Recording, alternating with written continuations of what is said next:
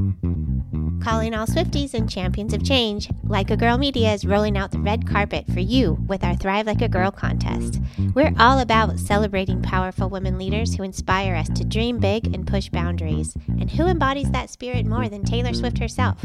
Here's your chance to see her live in concert. We're giving away two tickets to Taylor Swift's show in London on Saturday, June 22nd. Imagine being part of the magic, all thanks to Like a Girl Media. Entering is easy. Subscribe, share, and show us which episodes inspired you the most. Visit our website or check our social media for all the details. Don't just dream it, be it. Thrive like a girl and make this summer unforgettable. Contest opens globally, mm-hmm. void where prohibited, must be 18 or older to enter, no mm-hmm. purchase necessary. Mm-hmm. Subscribe and share with hashtag Thrive Like a Girl and tag us at Like a Girl underscore media for entry. Unlimited entries means unlimited chances. Winner chosen at random after contest closes May 20th, 2024. Will be notified via DM. Make sure your profiles are not private. Check full rules on our site. This is your shot to see Taylor Swift live. Don't miss it. Hit Like a Girl podcast is a proud member of the Health Podcast Network.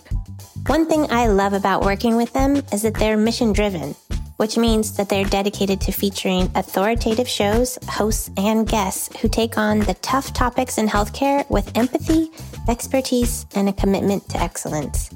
If you're looking for bingeable content related to the healthcare industry, they've got more than 8,000 episodes on demand waiting for you.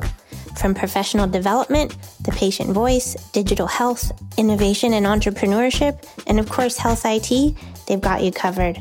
So, this is your official invitation to check them out at healthpodcastnetwork.com.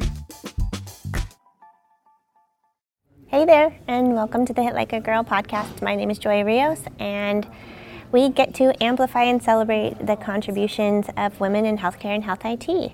Uh, I talk often about how healthcare is a very complicated place, a 30,000 piece puzzle, if you will, and we all hold a piece of it. So today on the show, we are welcoming a new guest, Amy. Amy, can you please take a moment to introduce yourself? Sure. So my name is Amy Conner, and um, I've been in the health space, healthcare space now for over 20 years. Wow. Um, I started my career right after graduate school. Um, I have a degree in a master's degree public, from, in public health from Boston University, and I went into um, consulting right from um, from my master's program.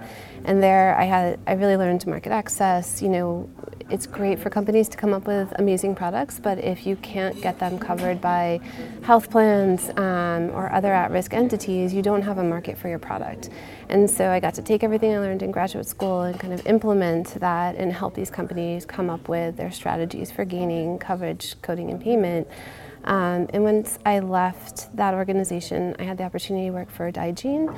Um, it was a lab, a laboratory company um, that made the HPV test, and I was there right when the FDA cleared it for screening women age 30 and over in combination with the Pap test. And so, you know, through a combination of advocacy um, and you know just diligence working with health plans we were able to gain universal coverage in about three years. Yeah. Um, i remember when that what year was that? It was between 2003 and 2007 i totally remember that. I remember going to the doctor and they're like you're getting this test now. Yeah, yeah. Um, it was really it's really amazing how you know, for 50 years, we've been screening women for cervical cancer with a Pap test, which is only about 50% accurate. It's basically the flip of a coin. And it took, you know, that's why you had to go back every year because cervical cancer is typically slow growing.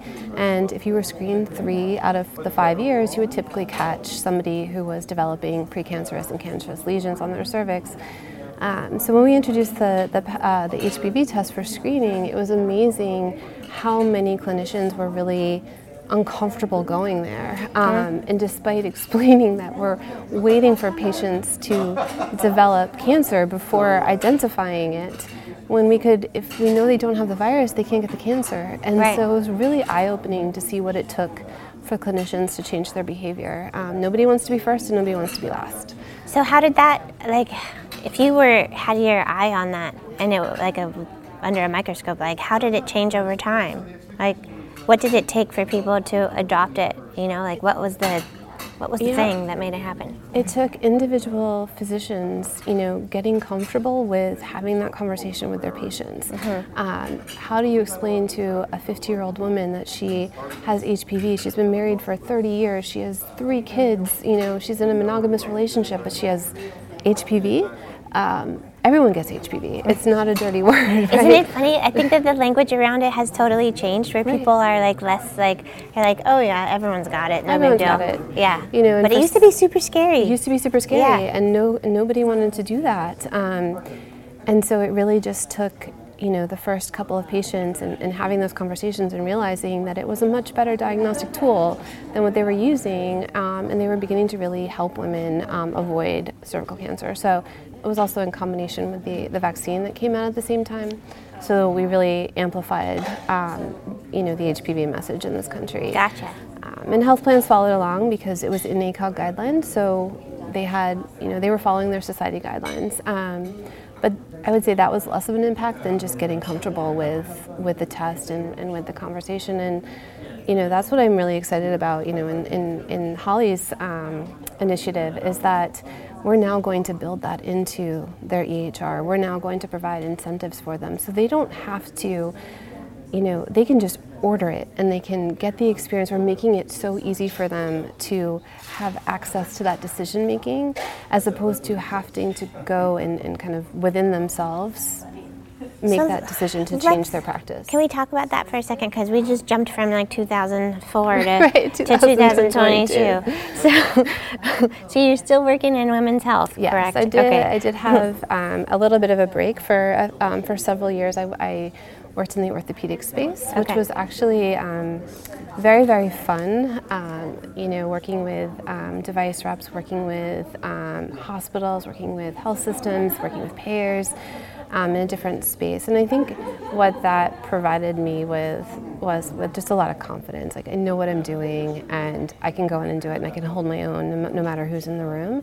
Um, but when the opportunity to go where I am now, you know, arose, I jumped on it because getting back into women's health is truly where I feel like I belong and where my passion is. Okay, so now let's get into that. So, what is it that you're working on now, and like, what is so exciting about the the impacts that you have the opportunity to, to make? Right. So when we fast forward from 2003 to 2022, and you know, nearly 20 years later, we now have, you know, integrated health records. We have electronic health records. We have so much more data, um, and we're able to mine that data into actionable, you know, progress. And so, to my point earlier, being able to bake these clinical quality measures into an electronic health record so when the woman comes in, the doctor is prompted um, to, to order this test or they are prompted to do the screening, they're prompted to take action um, to help identify these women who are at risk of having a spontaneous preterm birth. So that's what that finally sort of technology's caught up with helping to push um, physician change because it's really difficult for physicians to change their behavior. Right. Uh, you know, they want to provide care and they need to be compensated for providing that care, um, but there's so many. You know hurdles to that right now. You know payers and, and they want to pay them less. You know Yeah. we want to do mo- we want them to do more but payers want to pay them less. You know, the way that the the way that the payment systems are set up right now if a physician is concerned about a patient and identifies them for potentially being at risk of a complication, they, they code that complication. That does allow them to get reimbursed more. But if the woman never gets the complication, they don't get that extra reimbursement. Mm. So they've actually been providing quality care to prevent a complication, and then they actually don't get paid for that when the woman actually And you know that's is an- in better health. And so that's what we talk about a lot with like value-based care and like the purpose of it, right? Right. Like a, um what is it? An ounce of prevention is worth a pound of cure, or something along those yeah. lines. And it's like we don't want to wait until things get extra complicated. We want to catch them beforehand because it ends up saving the system tons of well, Right. not one because it's the right thing to do. It's you know better outcomes and it costs a lot less. But it's a conversation that comes up has come up several times for me, which is how do you um, how do you measure a negative, right? Like how do you it's, if Superman saves the world you know, if we all didn't implode, you can't measure that, right? Right, You're right. just like it would just feel like a normal day. Right. You're not going to get reimbursed, so to say, if you're if you're a doctor who's like, I just prevented this person's world from imploding. There's no reimbursement. There's no for that. reimbursement for me. Yeah. So, like finding a way to do that, it sounds like that's what you guys Yeah. are working on. Absolutely. So I want to. the, the, the Dream Big initiative is creating those clinical quality measures, which provide the language and provides the avenue for providers to provide high quality care and share in the savings that result from that high quality care. So we're not only improving maternal and fetal outcomes, we're also rewarding the physicians that are doing the hard work to improve those outcomes. Mm-hmm. And without, you know, without that, you know, we're never going to reduce these disparities. We're never going to um, get rid of this crisis that we have around you know prematurity. And that's what's exciting to me. So as holly builds language and she builds the measures i'm the one going out to the health plans and to these systems and saying you need to, this is why this is how we can solve this problem and this is how we can all work together to improve the quality of care while also saving you you know millions of dollars in the process um, all health plans recognize that they have a problem with prematurity. They're spending a lot of money to design programs that will get women to their to their appointments, that will get them to their ultrasounds, that will get their blood work done. Um, but again, we're putting the burden on the provider to to ensure that that happens and giving them very minimal incentives to do so. So by tying in these clinical quality measures, you know, we have an objective way to say to these OBGYNs and other women's health providers, you matter, your work matters, and we want you to share in, the, in that in that reward. I love that so much. You have no idea. we can't keep burdening physicians to do more without giving them a seat at the table. You know, it's not fair for a health plan to identify a problem, save all the money by covering a test, and then have physicians, you know, stressed out and reducing care because they don't have a seat at the table. Mm-hmm. Well, and it sounds like it's going to solve not just the problem for the patient, but also for providers as well, to a degree, which is great. You know, and again, it, by by having these measures integrated into their EHR, they're able to take some of that stress away from. I don't want to be the first. I don't want to be the last. But you know what? If I can provide better care and achieve, you know, some financial, you know, recognition for the work that I'm providing, I'm doing meaningful work and I'm getting paid for it, which mm-hmm. is what we all want, mm-hmm. right? To do meaningful work and be compensated um, they're more willing to adopt. We saw that with HPV testing. Once they realized that they were actually improving outcomes without a lot of extra, with no minimal work, um, you know, because you could do a, you can do an HPV test at the same time you do a Pap test. So it's one sample. Um, they realized that they should change and they can change and they do change. That's great. Well, okay, so it's you were saying that you started working in healthcare consulting right after college, correct? Graduate school. Graduate school. Okay, so what did you study? Like, what was your journey? So I grew up, you know, much like Holly, I grew up in rural New Hampshire, Okay. um, not Arkansas, but New Hampshire. um, and I realized that I wanted to, to get out of New Hampshire. I, I love the state, I love being there, but it wasn't where I wanted to be long term. And so I made the decision um, during the college application process to just go for it. And I had to, you know, my guidance counselor didn't want me to, apply. I went to Boston University as an undergrad as well. He was my mother's guidance counselor, you know, didn't think it was What? worth my parents, you know, money to send me to an out-of-state school um, when all I was going to do, you know, going to college was, you know, find a husband and get married. Um, and at that point, I realized that staying in New Hampshire was just not an option for me. So I went to college. Um, I had a great time. I studied psychology. I've always been so interested in human behavior and what makes us who we are and how we think. And I didn't know what I wanted to do after college. Maybe I could become a doctor, but I also liked the law, so maybe go to law school. Uh, maybe I become a social worker because I wanted to help people. And I realized um, I worked for the advisory board company in Washington D.C. and- That's a great company. yeah, and it was a lot of fun, and it, it kind of helped me realize I wanted to be on the policy side of the equation. And so I found, you know, public health programs, and it was the perfect blend of healthcare, but also being able to impact it at a larger, broader scale.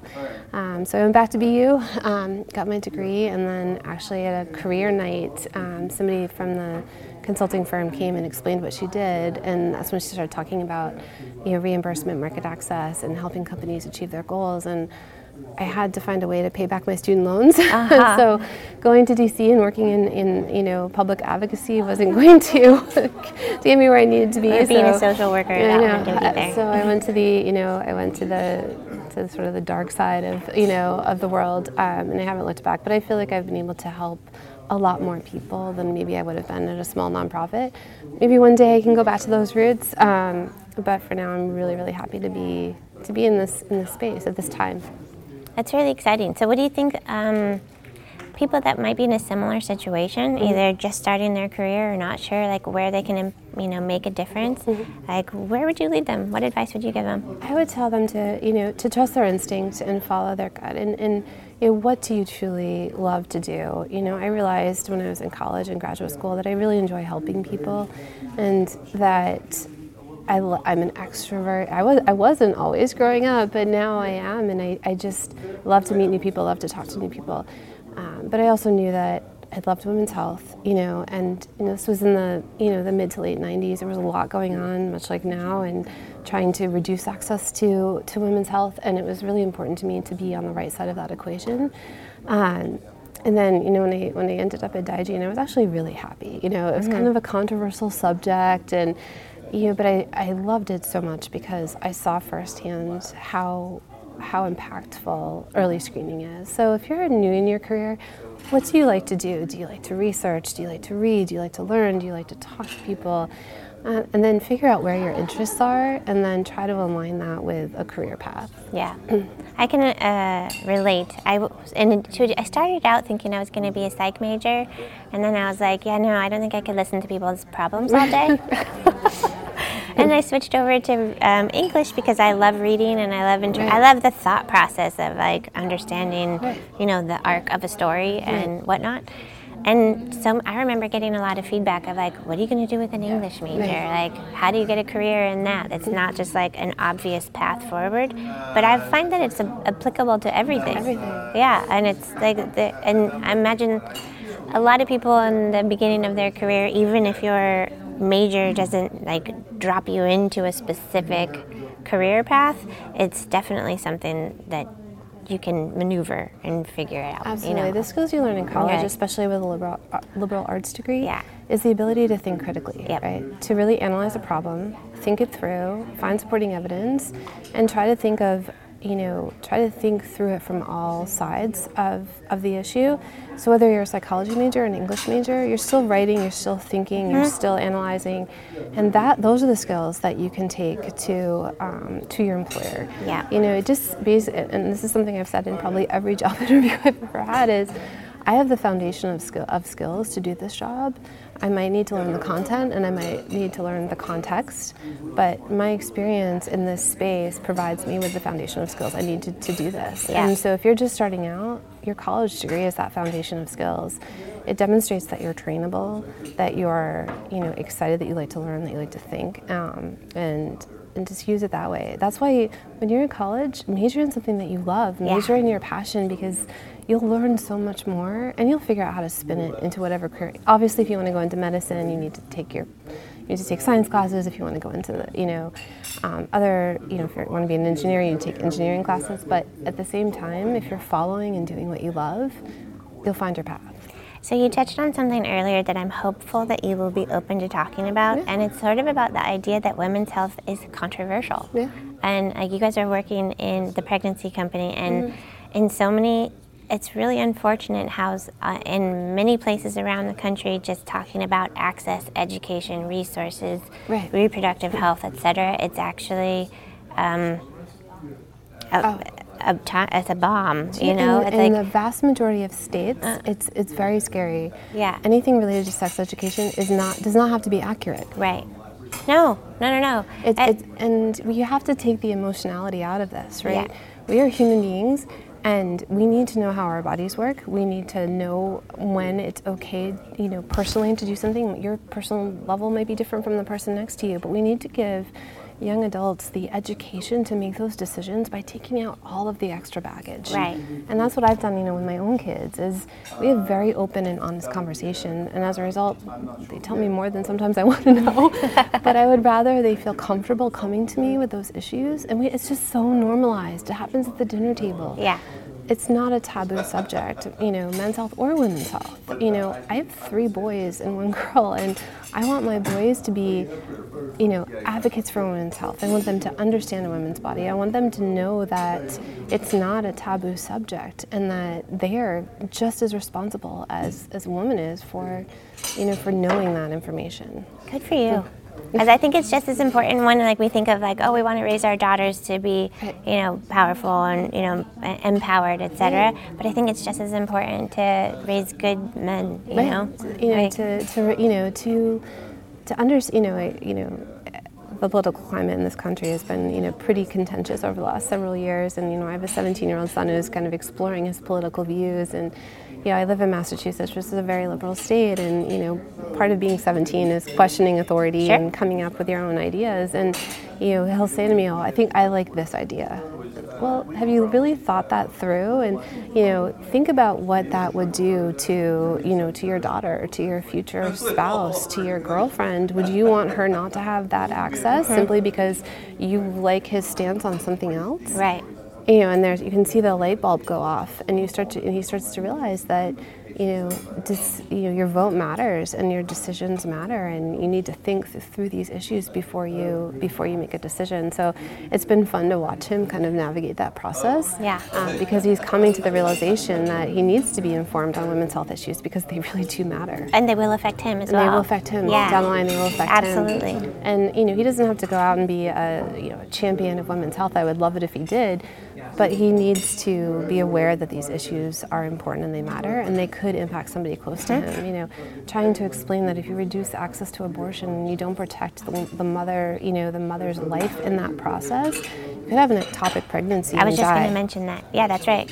I mean, there's no option. It's a non-viable pregnancy. It's a non-viable pregnancy, and you know you're willing to sacrifice a woman's life, a mother, a daughter, a sister, a you know, yourself even yourself even yeah. because you can't get timely access to health care. Yeah. You know, and these are most people won't have that conversation with their kids. You know, and I think I was, you know, I was pregnant with him when I worked at Digene, so, um, you know, and I was in the middle of, you know, a very controversial subject at the time, mm-hmm. and it's it's been, I think that really shaped how I've approached that and approached parenting.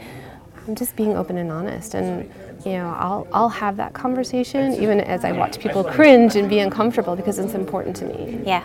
Well, I have have just really enjoyed your, our conversation. Me too. And uh, it's been a pleasure to get to know you and also know the good work that you're doing, yeah. not just professionally, but also at home. Yeah. And uh, if people want to find or follow you sure. or get in touch, how would you recommend um, that they do so? I'm, you know, I'm LinkedIn. I unfortunately don't have a Spotify link yet, like Holly, but you can find me on LinkedIn at Amy Conner, and it's C O N N E R. Okay. Um, and yeah, that's the best way to get in touch with okay, me. Okay, perfect. We will make sure that our listeners are aware. Okay, thank you so much. Thank you. And thank you for listening to the Hit Like a Girl podcast. You can reach us at hitlikeagirlpod.com or follow us on social, again, at the handle Hit Like a Girl Pod. Thanks again. This episode is brought to you by Chirpy Bird Inc. CMS's merit based incentive payment system, or MIPS, is super complex. And if clinicians ignore the program or perform poorly in it, it can result in a hit to their revenue and reputation.